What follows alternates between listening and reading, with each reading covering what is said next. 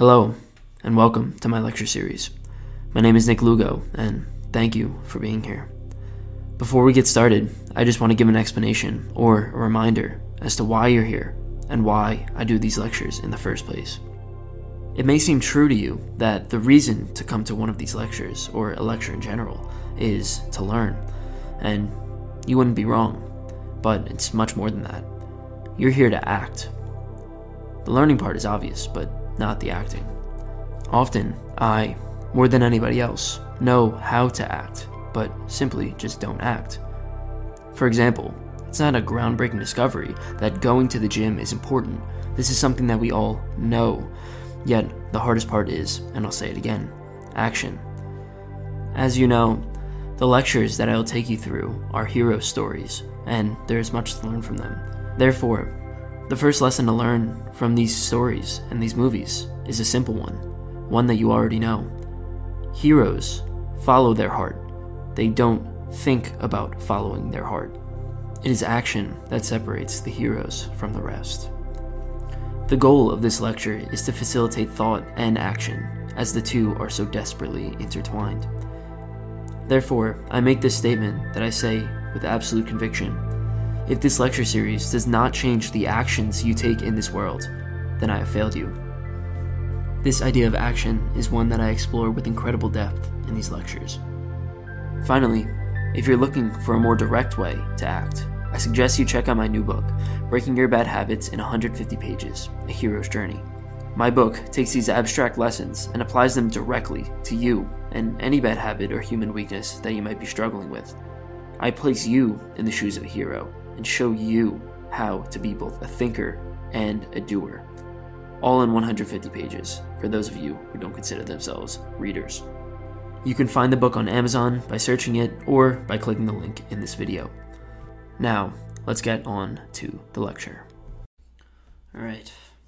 Hello, everybody, and welcome. This is the Beauty and the Beast lecture. I am Nick Lugo, and I'll be taking you through essentially what Beauty and the Beast means because I don't think I think we watch these movies and then we really we get a glimpse of what they mean, you know, like there's there's the one main message that they try to send out, but there's so many deeper levels behind this and well, this is the tale as old as time. You know, this is this movie is actually this fairy tale is I think 4,000 years old that we know of and um and it's been passed down through the centuries. So there's actually something true in that statement, right? Like there's this is the tale as old as time. There's something true in this, and this can be broken down in so many levels. So that's what I'm going to be doing. Um, hopefully, hopefully by the end of this, you could sort of you know take out some sort of lesson, right? So the the idea behind Beauty and the Beast, and this is what really attracted me to it. Tale as old as time true as it can be, right? And what does that mean, right? When someone says, someone makes the claim that it's as true as it can be, they're actually making the claim that this is real, right? Like a fairy tale is real. And, well, I've been trying to parse up, you know, trying to make sense of that statement. And what they're really trying to say is that this is actually something that applies to real life. And this actually, um, this is not just a fairy tale. This is real. This is, this is, um, you could use the, these lessons in your life. And um, and i'm going to put that to the test here. And um, i've extracted multiple life lessons multiple psychological aspects of this movie. And um, and hopefully you know hopefully that uh, you could take the lessons here. And i know i certainly have been you know um, been mulling over these lessons for a while you know but um, hopefully you could take these lessons and actually apply them to your life and actually use them to make your life better. Because that's actually the purpose of why we have stories you know? And um and it's really it's really really funny because you know i have i have one friend and she is literally belle incarnate right? Like she is literally Belle, and then I have another, you know, she's dating some guy, and he's the representation of the Beast, and they're literally Beauty and the Beast, like incarnate, and I'm watching it play out, and it's actually incredible. So the thing that I'm learning as as I sort of go through these movies, and as I sort of go through this entire lecture series, is that these stories manifest themselves in real life, right? The reason why we have these stories is because maybe it's the other way around. Maybe it's because it's happened so many damn times in real life that somebody decided, okay, let's put them all together and just throw a story out. And because so many people can relate to it, therefore, um, it's as true as it can be. So let's get started, and let's get started going right off that fact. If you, it depends who you want to be in this story, but Belle is you if you believe that you identify with Belle, right? If you like this story, hopefully you're watching this because you like this story. If you like this story because you, you know, um, obviously are a woman probably looking for a romantic relationship, Belle is you, and this is a story about how you can, um, we'll say, go on a heroine's journey because that's literally this entire story is a heroine's journey. How to take a uncivilized man and civilize him, right? And then the beast is you, right? If you if you want to uh, look at yourself from that perspective, sort of the masculine perspective, right? If you are, um, we'll say, uncivilized or not mature, not mature is a good way of saying it. So if you if you aren't the person that you want to be yet, if you aren't, we'll say, the typical hero, you know, who's ascended to the top of of masculinity and all these things, which is um, we'll say, the goal of maturity, right? Hopefully, the goal of maturity is to develop a strong sense of self, to, to, to grow up and develop responsibilities, right? Like, that's a good sum of what a good adult is. And if you have not done that yet, then, um, well, the answer here is maybe a woman can help you do that. And also, you know, here's the developmental process that you're going to have to go through because the beast sort of go through is a little hero's journey here, and you'll be able to see it. And then to sum it all together, right? This is your world, right? This entire um the entire purpose of this book, right, of this movie, right, is really to take yourself and place you in there, right? Like you're not a passive person watching the screen because that's not actually how you view it, right? We identify with these characters. Actually, if you were to take an MRI scan of if I if I actually I don't know if it plays out through a screen, but when I tell a story and you're sitting across from me, when I'm telling that story, our brainwaves match. We actually, like, you could actually match our brainwaves and say that we are on the same wavelength, right? Wavelength's a, a it's a casual term, but you know, we're on the same level, right? We're literally, it's as if you're placing yourself in my story. It's as if you're matching me to to step inside of my story to understand it as as well as you can. And that's exactly what we do with these stories. We're not actually passively watching these stories. We're stepping into this world and we're embodying one of the characters, which is typically the main character. So it depends who you want to be, but you could you already have chosen. This isn't something that you could consciously choose. You are Belle or you are the Beast, and all you have to do if you really want to get some life lessons out of this, if you really want to understand this, pretend like this is actually you. Don't pretend like you're a passive person sitting behind. So, I mean, I per I personally I see myself as the Beast. You know, obviously um I still have development left to do, and um and I find that I find that seeing myself as a beast could actually say, okay, where do I identify most with the beast? And obviously, it doesn't have to be the freaking hair growing from my face or you know or the claws, but where does my personality match the personality of the beast? And um and what paths does he take to grow himself, right? And that's the um that's that's why we have stories. We have stories so that you can grow from them. We have stories so that you could take someone who has achieved success or failure and learn from them, right? That's exactly what we're going to do here. But the only way that you could do that, or at least the most efficient way in my estimation, is to place yourself in the world, right? Place yourself in the world of of we'll say this this faraway land and pretend like it's actually you. So, that's my spiel to get started. Let's get into the characters. So, the first person that we meet is, and by the way, I liked, I really liked the original version of Beauty and the Beast, and I really liked the new version. The reason why I'm going with the new version is because, first of all, it's newer, right? So it's it has a little bit more appeal to it, and also it's really, really like they hit the archetypes a lot better, right? They did a good job of hitting the archetypes. So um so they're a little bit more explicit in the way that they in the way that they have it instead of just being completely encoded. So that's what it, um that's why I use the the new one. But I'll also be I'll be flipping back and forth between the old and the new one. Some some different screenshots and stuff like that. So we have this guy, right? And this guy is a prince, right? This is how it begins. So here's a good representation of him. Before I even before I even get started, here's the representation of the prince, right? Obviously a little bit, you know, weird with the makeup or whatever. And he's sitting on his little golden throne. And um and the perfect representation of him is somebody who is undeveloped and immature, right? And spoiled. Spoiled's a good way of putting it, right? Like he has seen the we'll say the entire aspect of of the good life and because he's seen the good life he literally just has no um he has no desire to mature right? And and the thing is he's always got what he wanted so he never really had to strive for something that was meaningful right? It's like why go on a hero's journey if you have all that you ever needed? Which hey listen that's a good that's good reasoning right? That, that actually makes sense. So um, and that's why people are spoiled, right? We look at that and we ask, why are we all spoiled?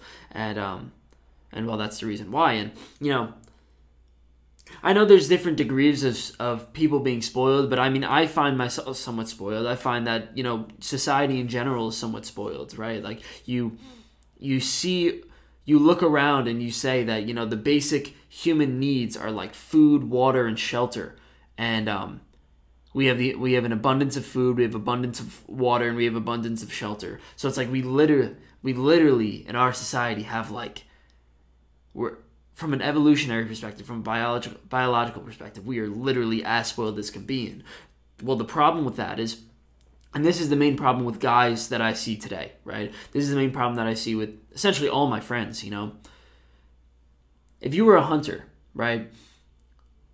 100,000 years ago, 200,000 years ago. You had a set purpose in life. Your purpose in life was determined for you. And what was it? It was, oh yeah, you know, I am going to hunt, right? I'm going to hunt. I'm going to protect my tribe from from jaguars and lions and all of these things. And um and that's it. I'm going to do that every single day. Right? And then I'm going to have a kid and then I'm going to propagate the species, right? Like that's the goal. That's your set purpose, right? But and, and but then that, that makes life easier because you don't have to figure it out yourself, right? You don't have to um, go through this rigorous, difficult process that we have to go through in society of what is my purpose in life? What do I actually have to, um, what will give my life meaning, you know? Because bringing food home for your family is meaningful, right? And that's something that hunters and gatherers did, you know? And, um, well, now you ask the question. It says, okay, now we have an abundance of food, right? Obviously, this is mostly as children, but this this goes for an adult too. You know, we have an abundance of food, we have abundance of shelter, we have abundance of water. It's like an abundance of safety, right? That's another thing. Like you, we don't have jaguars coming in and, and tearing apart our, our children and our friends, you know? So we have these things, and now we're left with this whole of okay what is my meaning in life? What is it that i have to do to make my life meaningful? And you know this the, this prince is the representation of someone who hasn't figured that out yet. He's the representation of peter pan. You know peter pan is is a really good um he's a really good representation because this is you right? Peter pan is a representation of you if you are undeveloped. He's a child who lives in never in neverland right? A place that is you know obviously far off. And um and it's not part of this world. And the reason why his name is Peter Pan, right? Pan means everything, right? Pan means that um, essentially he has the potential to be everything, right? He hasn't chosen one specific path, he hasn't chosen one specific purpose. He just decides that he's going to remain as everything. And um, and that means that he hasn't pursued any sort of potential. You know, one of the greatest um, one of the greatest phrases, quotes that I've ever heard is you don't want potential written on your tombstone. right? And that that really makes sense to me. Like that really really hits because well, you know, we sit there as kids and we say that we're going to cure cancer. We say we're going to be part of the MLB. We say we're going to be the next sports player, astronaut, all these things, and that's our potential. But the question is, you know, and this this is the most difficult question. It's like, okay, you could you could create any plan, you could create any structure of who you want to be and what you want to do. The hardest part is actually going out and doing it.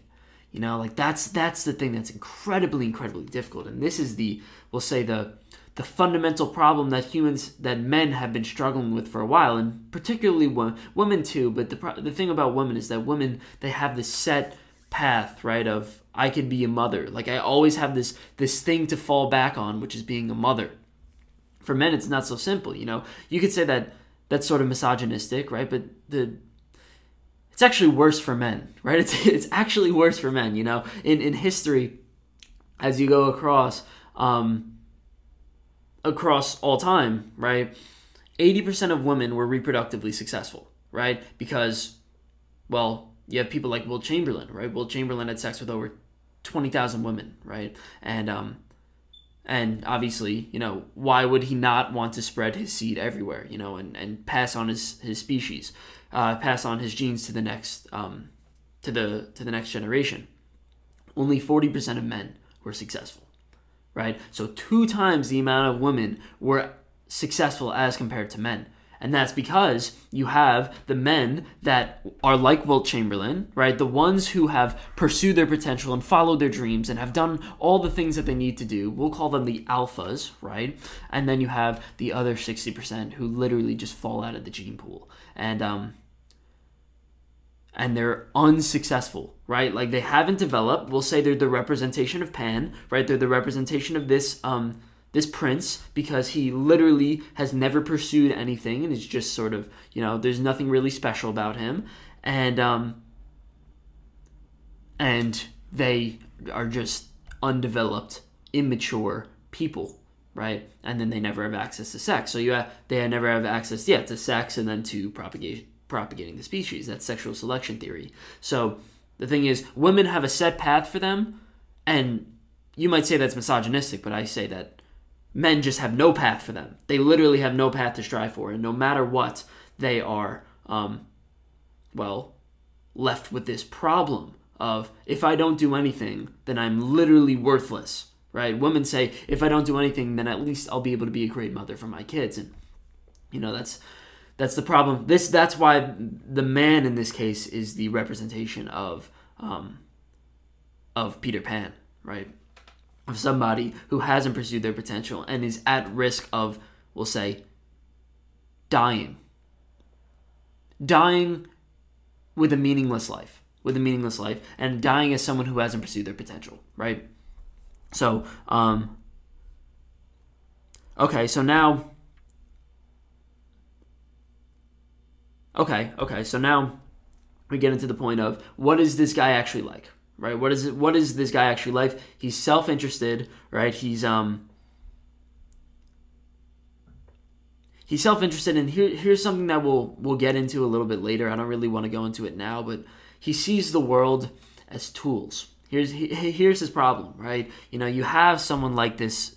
Uh, his name's Cogsworth, right? It's his servant who holds out a clock and we're watching this, right? Here's here's why I say that you should view this in the perspective of Beast because of the Beast because you're watching this and it's interesting how they only show his hand, right? They only show his hand because he doesn't care about what his face looks like. Here's a better representation, right? They have this was literally in the same scene. So you have, right, he's holding out his hand here and you can see that, but his face is um is dark, and that's because that's the way that the beast sees the world, or the prince in this case. He sees the world, he only sees this guy as somebody who will give him the time. He doesn't see him as a person. And it shows that he's self interested. And we'll get into that a little bit later, but that's all you need to know for now. And it's the same thing with this, right? He see he only sees the lamp, which ends up being Lumiere, right? He only see uh the the not the lamp, the um the candle, right? The the candle lights as something that will show him himself. That's it. He and obviously he's a little bit narcissistic because he only cares about himself, but he doesn't even care about the lamp itself or the candlelight itself. So that's his problem. He's immature. He's Pan, right? What happens? The female comes along, right? A feminine character, right? The old lady, and um, she offers him a rose, right? So we'll get into that. And what happens? He denies the rose, right? So let's let's go with surface level first, right? So she denies. She she offers him a rose. This man is a prince, okay? He doesn't care about a rose because a rose has no monetary value, right? He's going to say, What will the rose do for me? And, um, well, he's right. If you're looking at it from a purely economic perspective or a purely self interest perspective, then you're going to say, What does a rose do for me? And the answer is nothing, right? It does literally nothing. So the, so the lady, um, old lady, old hag, right, the way that they described her, offers him a rose, offers him essentially nothing, for something in return. And he says no right? Because he's self-interested. What does this have for me right? And that's that's what the the clock represented too right? He doesn't care about the person. He doesn't care about cogsworth as a human. All he cares about is what does he do for me? And he shows me the time right? So he's self-interested and then she turns into and this is from the original beauty and the beast she turns into a beautiful woman right and then he gets on his knees and he begs why because because there's self interest involved there, right? From a, again, service level perspective, it says, okay, now I have this, now she's of some sort of value to me, right? Probably something like relationships and sexual satisfaction, um, something like that. And, um, and then he gets on his knees and he begs for her because he understands that he understands that she is some sort of interest to me. And then she turns him into a beast, right? And okay, so now let's go back and let's let's understand that what that actually means, you know. So you have this old, we'll say magical creature, right? Comes in and offers him a rose. Now you ask the question, what is a rose? You know? And the only real way that I could describe a rose is a rose is a representation of life, right? You look at something like money do I have money with me? I have a receipt here, right? Money and, and a receipt are essentially the same thing. It's a piece of paper, right? And you ask the question, it's like, what is the meaning behind money?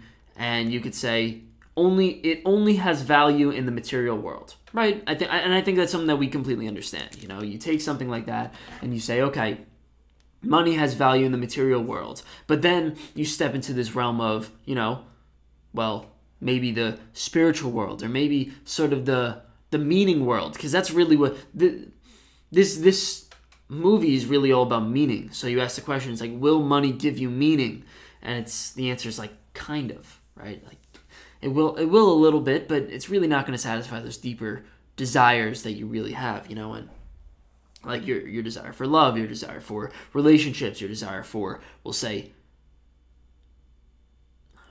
self actualization is the the general term, but it's more of just, you know, understanding who you are. You know, all of these things are a representation of life, you know, a representation of how you should the things that will actually make your life meaningful and they exist completely outside of the material realm, the realm of money and value and things and all these. So the the um the lady offers him a rose she offers him life and she says, You can see me as a human, or you could see me as the old lady delivering a rose, right?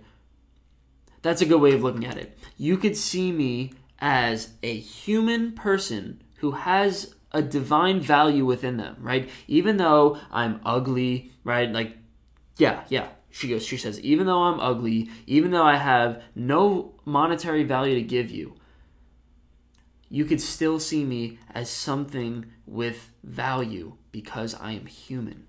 You know, and that's something that we that we have adopted as a as a culture. You know, that's something that um, hopefully, hope well, it is something that's embedded within our culture. You know, the the golden rule is something that is Christian as well as American. It's treat people the way you want to be treated. Why? Why do you treat people the way you want to be treated? Even if they're your enemy, love thine enemies. Why do we say that? It's because there's something valuable within humans you know there's there like humanity itself gives them some sort of value and it gives them some life you know there's some life that resides within them and we could say that's the representation of the woman right the representation of the woman here is i am not giving you anything of monetary value yet I have some value to give you. I am human. I'm offering you my humanity, and I'm asking you to recognize this rose, which is a rec- recognition of my humanity. Will you do it?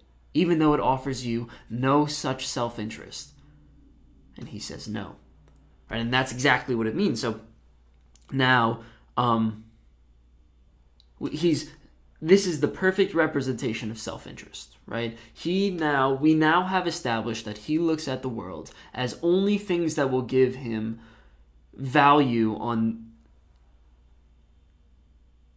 on the monetary level or, or something like that right give him um yeah yeah only things that will give him value right then she turns it now right we move into the next step she turns into this beautiful goddess who um who obviously is some sort of, we'll say,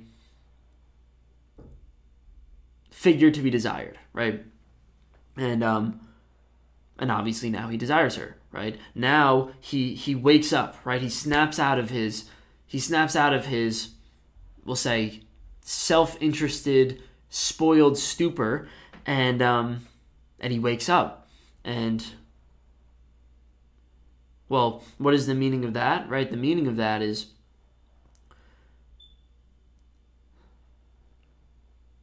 the feminine, right? And this is this is this is a this is something that's going to be explored throughout this this entire entire movie, but this is a good place to talk about it, you know. The feminine is what makes a man conscious. It the feminine is the thing that wakes the man up because you know, it's the first time that he really has to get in touch with life. Whenever you know this this is something that you see in your I'll, I'll take it into a into a general you know um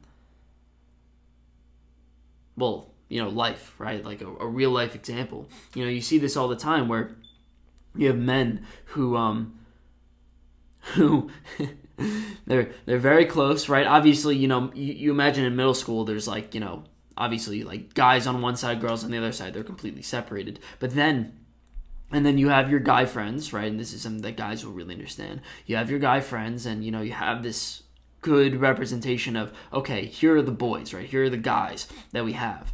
But then one guy comes along, and he's probably the the most developed of all the guys, and he gets a girlfriend, right? And when he gets a girlfriend, then what happens is the the group starts to break apart because he stops spending time with the guys as much, and he starts, you know, um, he starts spending more time with the girl and he starts he, he enjoys spending more time with the girl and you ask the question of why you know obviously there's this there's the love component but that but that's kind of the reason right he finally has looked beyond the the childish the childish nature of just hanging out with the guys and says okay i'm going to step into life now i'm going to wake up and i'm going to well do something that is we'll say, more integrated into the world. He's a better picture of the world. And then you have guys that are right. Then the guys are really pissed off about that because they're like, we just lost our friend. But you know, that's that's really the way it is, and that's the unfortunate reality of it. It's like you know, the way that guys act is that we we only operate on the you know well, only, only hang. We'll say only hanging out with guys is is incredibly shallow because you're missing out half of life. You know, obviously there's another half of life. So there's this idea that the feminine makes a man conscious, and you know, there's a there's a there's a strong evolutionary explanation for this. You know, you imagine something like like monkeys, and with monkeys, you know, they they didn't have this this system where men come along and they get to choose men right? Females don't choose men for sex. It's just, you know, um, sort of what happens is they they they get a little red, right? Their their butt turns red, and then it says, "Okay, I'm available for sex." And then the men fight amongst each other, and then whoever wins in this fight gets to have sex with the woman and therefore has kids, you know. But the problem with that is that competence is not even a factor, right? The woman does not say, I'm going to go for the man that is the. Um, that is the most intelligent, that is the most resourceful, all of these things. It's like, no, I'm going to go for the man that's the strongest because only the men fight each other out physically and then they go and then they the winner gets the gets the girl. For for humans it's a lot different, right? Women began to select, right? For the first time ever women began to select and now that we have this, then what happens is you have your monkey men, right? We'll say the men that are powerful and strong and all these things.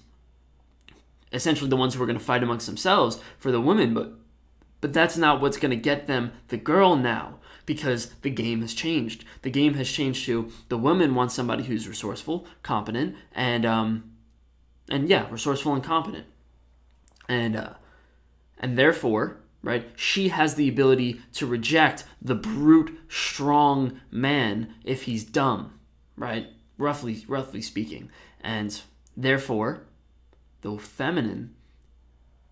Therefore, the man has to become conscious, and therefore, the the feminine somewhere. Then you're going through some unknown place, and you imagine that that is the representation of water, because in water you could drown. So now you imagine that you're going from point A to point B, and all that you have is a little boat. And then you're you have this little tiny boat in this giant ocean of chaos, and you are surrounded by death because all you have to do is fall off this little structure that you have, and you drown.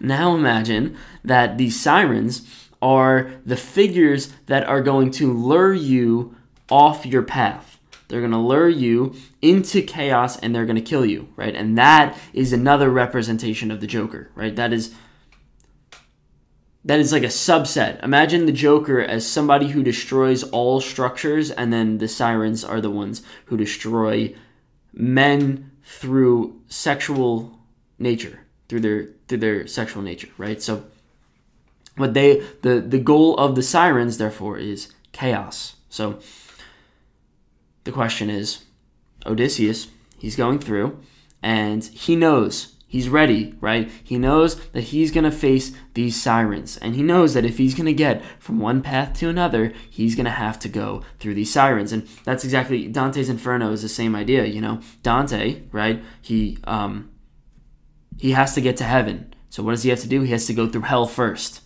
And that's that's a really really strong idea, right? Because that's exactly what happens in your life right? You, you try to achieve a goal, you have to go through hell to get to your goal.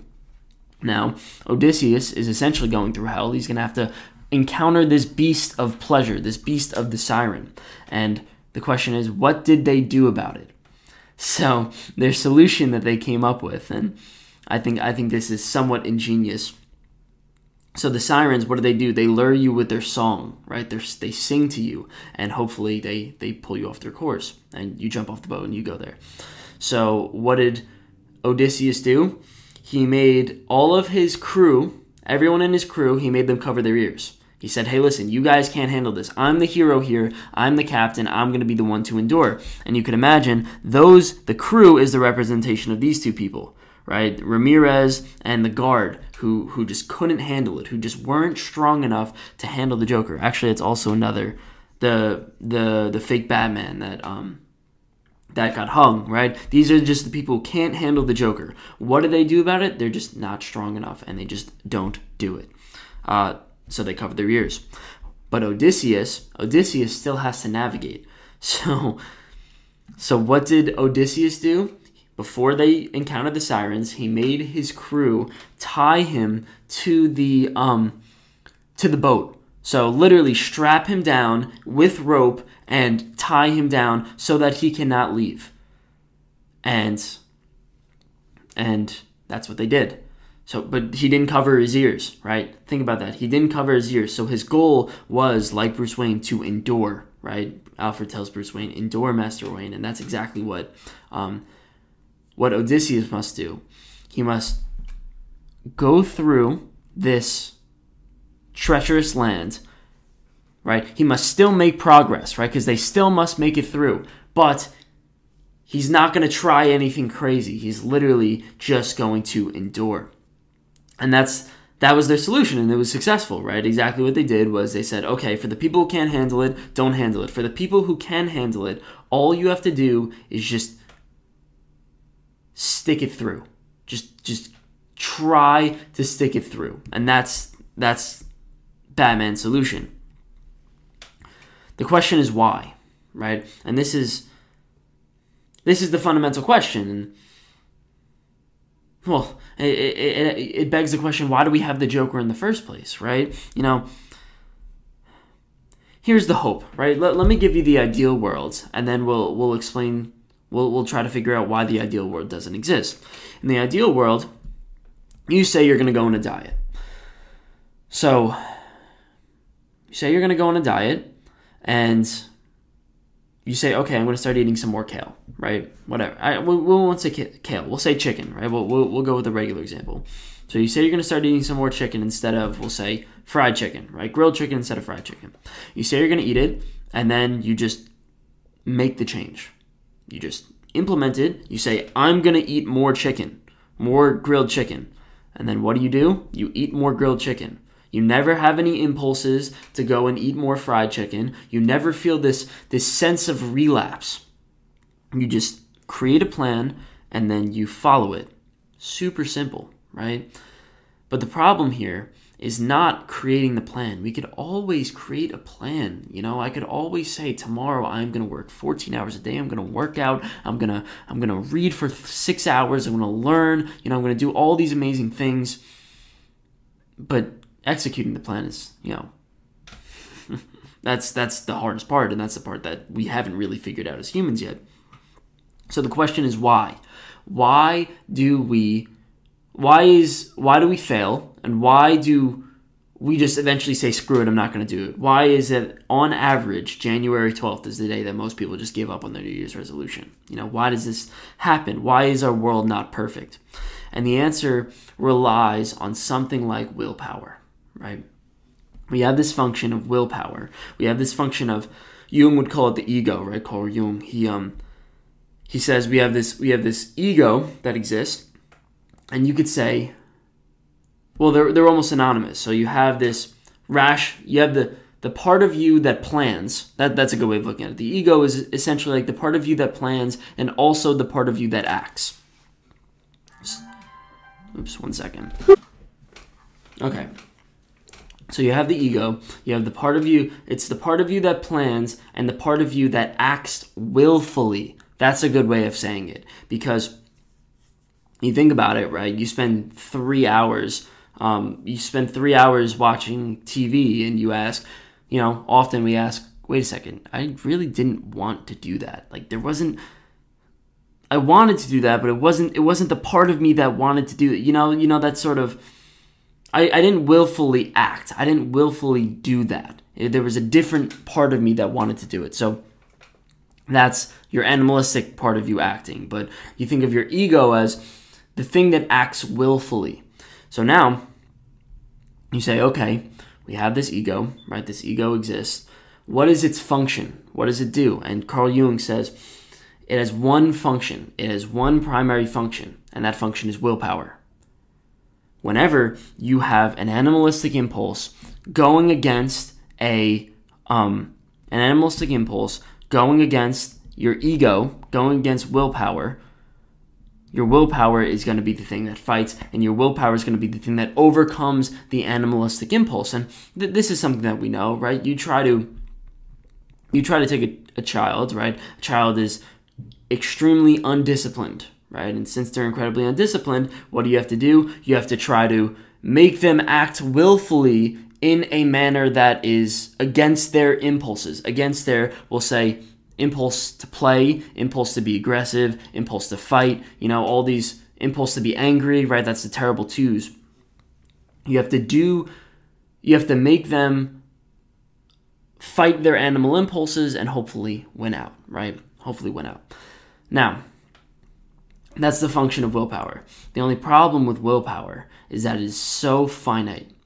It doesn't it doesn't it's not infinite. Like we can't just wake up one day and say I'm going to go to the gym and then you can't just will your way through it. Mm-hmm. Yeah, right? Like that's why after that's why for about the first week, right? Things are going really well. That's why in the beginning the grilled chicken is it just goes down. Like it's really not that that much of a problem. But then after a while, it just, you know, the chicken gets old and getting going to the gym gets tough and you really don't want to get up early and you really don't want to get up you know all these all these problems are happening it's because your ego your willpower is depleting and well that's the fundamental problem that we have you know the fundamental problem is we have this structure of the ego but it's so bad like we're so bad at being able to let it let it move on throughout, and that's why people like Moana, uh, the story of Moana says maybe you shouldn't even fight it. Maybe one of the solutions is don't even fight it. Just sort of work with your animalistic impulses and and manifest them in a better way instead of instead of using your ego to fight it. Batman says, but wait a second even though even if you do that even if you try to work with your impulses you're still going to have to go through this this phase of willpower. You're still going to have to try to willpower your way past the joker because you're going to have to fight your impulses. And um and that's the meaning behind endure. That's what batman does in this movie. He says okay you, you notice that at the end of the movie, Batman fails, right? Harvey Dent turns into a bad guy, right? Rachel dies. Um, everybody tells lies to each other, you know. Right, that was when Alfred hides the hides the letter from from Bruce Wayne, and also, you know, he he um, he sacrifices his principles by um, by spying on everyone in the city. Right, Batman fails in this movie, but he endured right? He kept he kept some he kept most of his relevant principles and he didn't he didn't give in to the Joker's demands, right? He didn't give in to his animalistic impulses. And that's all that we care about. That's exactly what the meaning behind Odysseus tying himself to the boat is. It's like he didn't achieve any progress. He didn't get any further than he was before or maybe a little bit further, right? He got past he the only thing that he did, right? The only thing that Odysseus did was get past the sirens. That's it. The only thing that Batman does in this movie is move past the Joker. He just endures. And that's the equivalent of, of Odysseus tying himself to the boat and just handling it. You know, there's this book that I read. Um, it's by Seth Godin. I actually have it right here. It's one. It's one of my favorite books. It's called The Dip, and what it says is, you know, you can imagine in the beginning, whenever you try to achieve a goal, you have this instant spurt of motivation, right? And it feels good. Like it really does. It feels good to say, I'm going to start going to the gym. It feels really good to say, I'm going to achieve. I'm gonna I'm gonna improve myself and I'm gonna I'm gonna achieve a goal, and that's your ego talking. That's your willpower, right? That's that's you consciously creating a plan. Now, the problem is your willpower depletes, your ego depletes, and this is actually a psychological concept called ego depletion. And um, and then you're stuck in this this idea called the dip. And that's exact that's the representation of the Joker. Seth Godin's advice, right? Obviously he wrote a whole book on it. His advice is to is to lean into the dip. That's what he says. He says the goal is to literally well, first of all, he gives a bunch of strategies to endure. You know, one, one of the strategies that I use that's really, really successful is I use this idea of streaks. So, for example, I wanted to do this lecture series and I wanted to do it every single day, you know, so so I said I'm going to do it for I'm going to put an X every single day that I do it and after about five days i have five x's there in my in my little journal and i say wow this feels really good. I've done it for five days in a row. And then you say wait a second i really don't want to break this streak. You know that's the concept of snapchat streaks. You say i really don't want to break this streak. It feels really good to say that i've done this for five days in a row. And i was able to do it for i think 60 days in a row. Something like that for the lectures. So you know what is that strategy? That strategy that i use that's not a that's not a working with the unconscious. That's not a um, a crazy, you know, progressive strategy that pushes me into the stratosphere. That's just some way to endure the the struggle of going through, we'll say maybe day 7 to day 21 because those those days are tough. Those days are not easy. And every single time i try to establish a goal i know that day 7 to day 21 are going to be the most difficult. And all i have to do is endure. All i have to do i don't have to do an amazing lecture. It doesn't have to be the greatest lecture in my life. I could even take the lecture and just throw it out and say this wasn't that good. All i have to do is push through day 7 to 21 and then by the time that i hit 21 or 28 or something like that it's going to be better and I've made it through this crappy part. That's the idea of the endure. So it says, okay, and, and this is this is the this is the fundamental principle. So you establish a goal, you establish a principle. There's some force that's acting within you to say, is this principle really worth it? Are you really going to push through and are you really do you really want to go against your animalistic impulses? Because think about it, nature is really conservative, evolution is really conservative. Anytime you break against your animal impulses, you're taking a risk. So, this is your nature. Whenever this dip, right, is your nature, this Joker character is your nature saying, wait a second, do you really, really want to do this? Do you really, really want to establish this plan? And then the Joker is going to do every single thing that he possibly can to try to break apart that plan. And well, what is what is the answer? Therefore, stick to the principle. If you really want to do it, stick to the principle and endure. Don't try to do anything crazy, just endure. And this is one of the this is one of the fundamental principles that I've that I've learned over over my life. You know, I've I've I've found that whenever I try to do a goal, right, some sort of big goal, so let's say establishing this lecture series, you know, actually, no, we'll, we'll make it a relevant example. So start reading, right, when I really wanted to start reading. If it required willpower, that was my principle. If it required willpower, I'm only going to work on one thing at a time. Because you know, I wanted to, I wanted to fix my sleep schedule. I wanted to establish a, uh, uh, reading habit. I want to start a lecture series. I want to do this. I want to do that. I want to do like four different things. But I said, no, no, no, no, because I've learned over the past. This is this is just through my personal experience. I've learned that if I try to do three things, I'm going to end up with zero. But if I try to do one and I really, really stick through it, then all my willpower, all my ego is going to be devoted to that one thing, and I can endure. I could, I could, I could do that. That's something I could handle, but I, I can't do three. I just physically can't do three. For the people who can do three, good for you, but I just can't. So and that's that's the idea in Moana, right? So so this is this is the integration of the two ideas, and this is why I think this is the perfect way of handling we'll say goals in general, right? So Moana would tell me, don't do 3, do 1. Because if you're working with 3, then you're fighting your animalistic impulses too much. You just you're causing too much of a revolution here that your ego, that your willpower, which is the representation of this little um, Maui figure, right? This little hero, just can't handle. It just can't do it.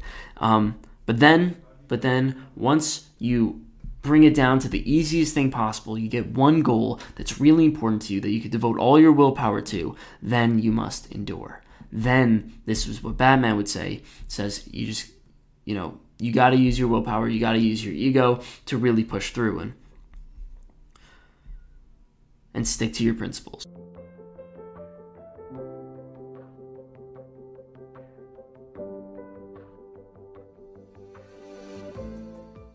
Thank you for listening to this podcast. If you liked it, please subscribe reasonable to go through this movie and see the trials and tribulations, the the difficult parts, you know, the the challenging struggles, and not think that there's going to be some way that she comes out of it. Right? Of course, we're going to say we're we're asking the question in our brain. We're going to be asking how is she going to make it her way out of this? We're not going to ask if she's going to make her way out of this. Right? In all of the down points, So, for example, you know, she gets railed by this boat. This boat literally hits her, you know, on the face, and um, and she gets in this terrible struggle. We do not ask if she's going to explore again. We just ask, how is she going to be able to summon up the courage to explore again? And that's the underestimation of the that's the underestimation of the amount of willpower, courage, and strength and adventurousness. That's about right. That it actually takes to go and explore, right? Because we don't need to see her summon up the courage. We just need to see, well, we don't need to see how difficult it is for her to summon up the courage. We just need to see whether, we just need to see what it takes for her to summon up the courage. And, um, well, that's a big problem. That's a big problem that what it when it comes to real life because when when it comes to real life we look at these hero stories and then we look at our real life and then we say god it's a lot harder like moana made it look a lot easier than it actually was and that's that's our relative naivety.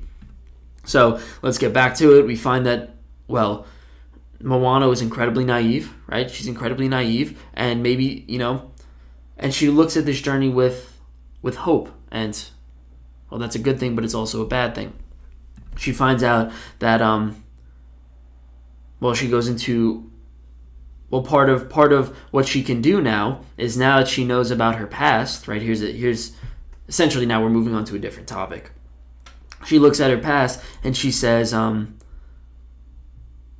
ooh, ooh, here is okay, here's a great place. Here's a great topic that I that I wish to end it on. So she learns about her past and um, she finds out, you know, it's great, right? It's great that they that um that she could summon up the the people of her past. But the thing that I really wanted to hammer down and I really wanted to um to talk about is the question because this this is the question that I've explored every single time I watch this movie, and I I don't know the answer yet. You must ask the question.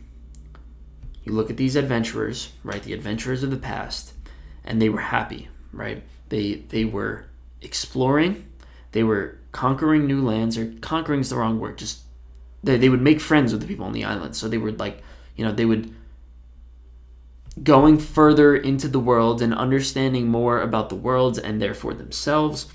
And um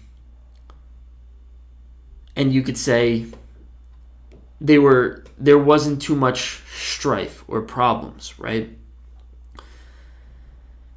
and they were living a meaningful life now the question is is or what is the goal of life what is the goal of life more generally. If you say you're satisfying, we'll say those five needs, right? Like, you know, not too much, not too many problems, exploring, um, you know, and a few others, right? Then is that is that the goal?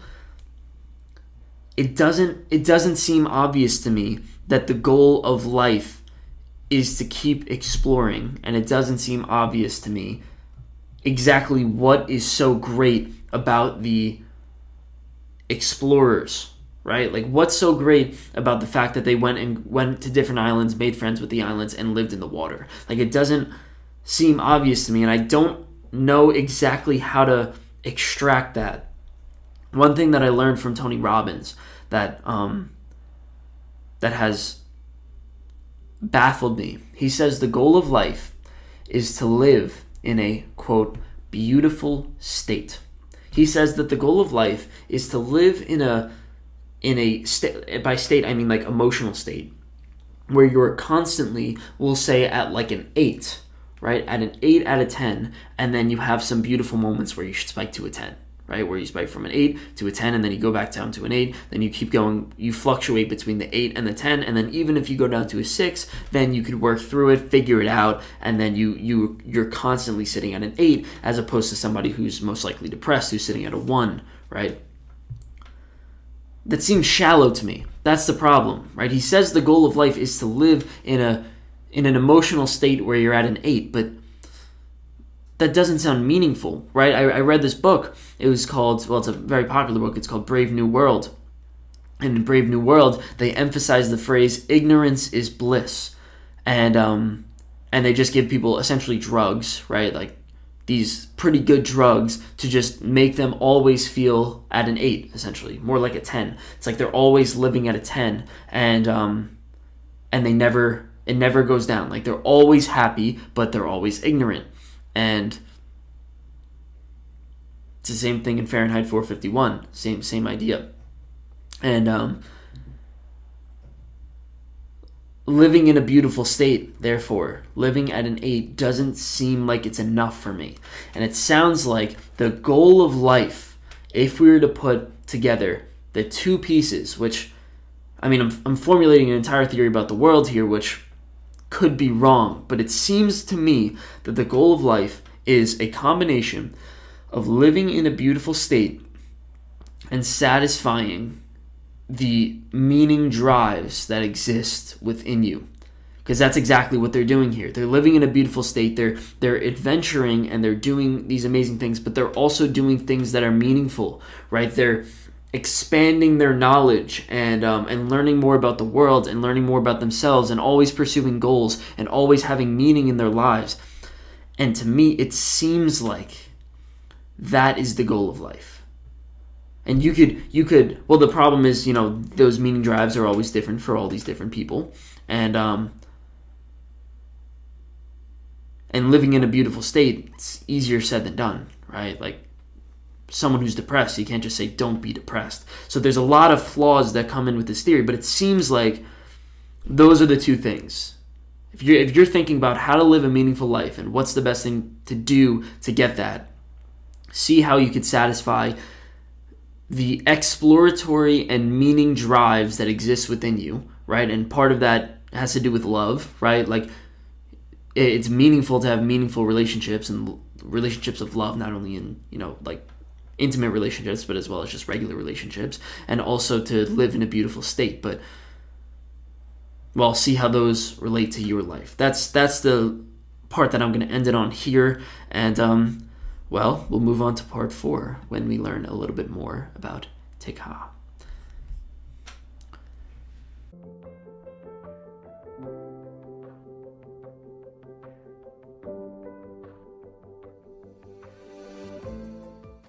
Thank you for listening to this podcast. If you liked it, please subscribe.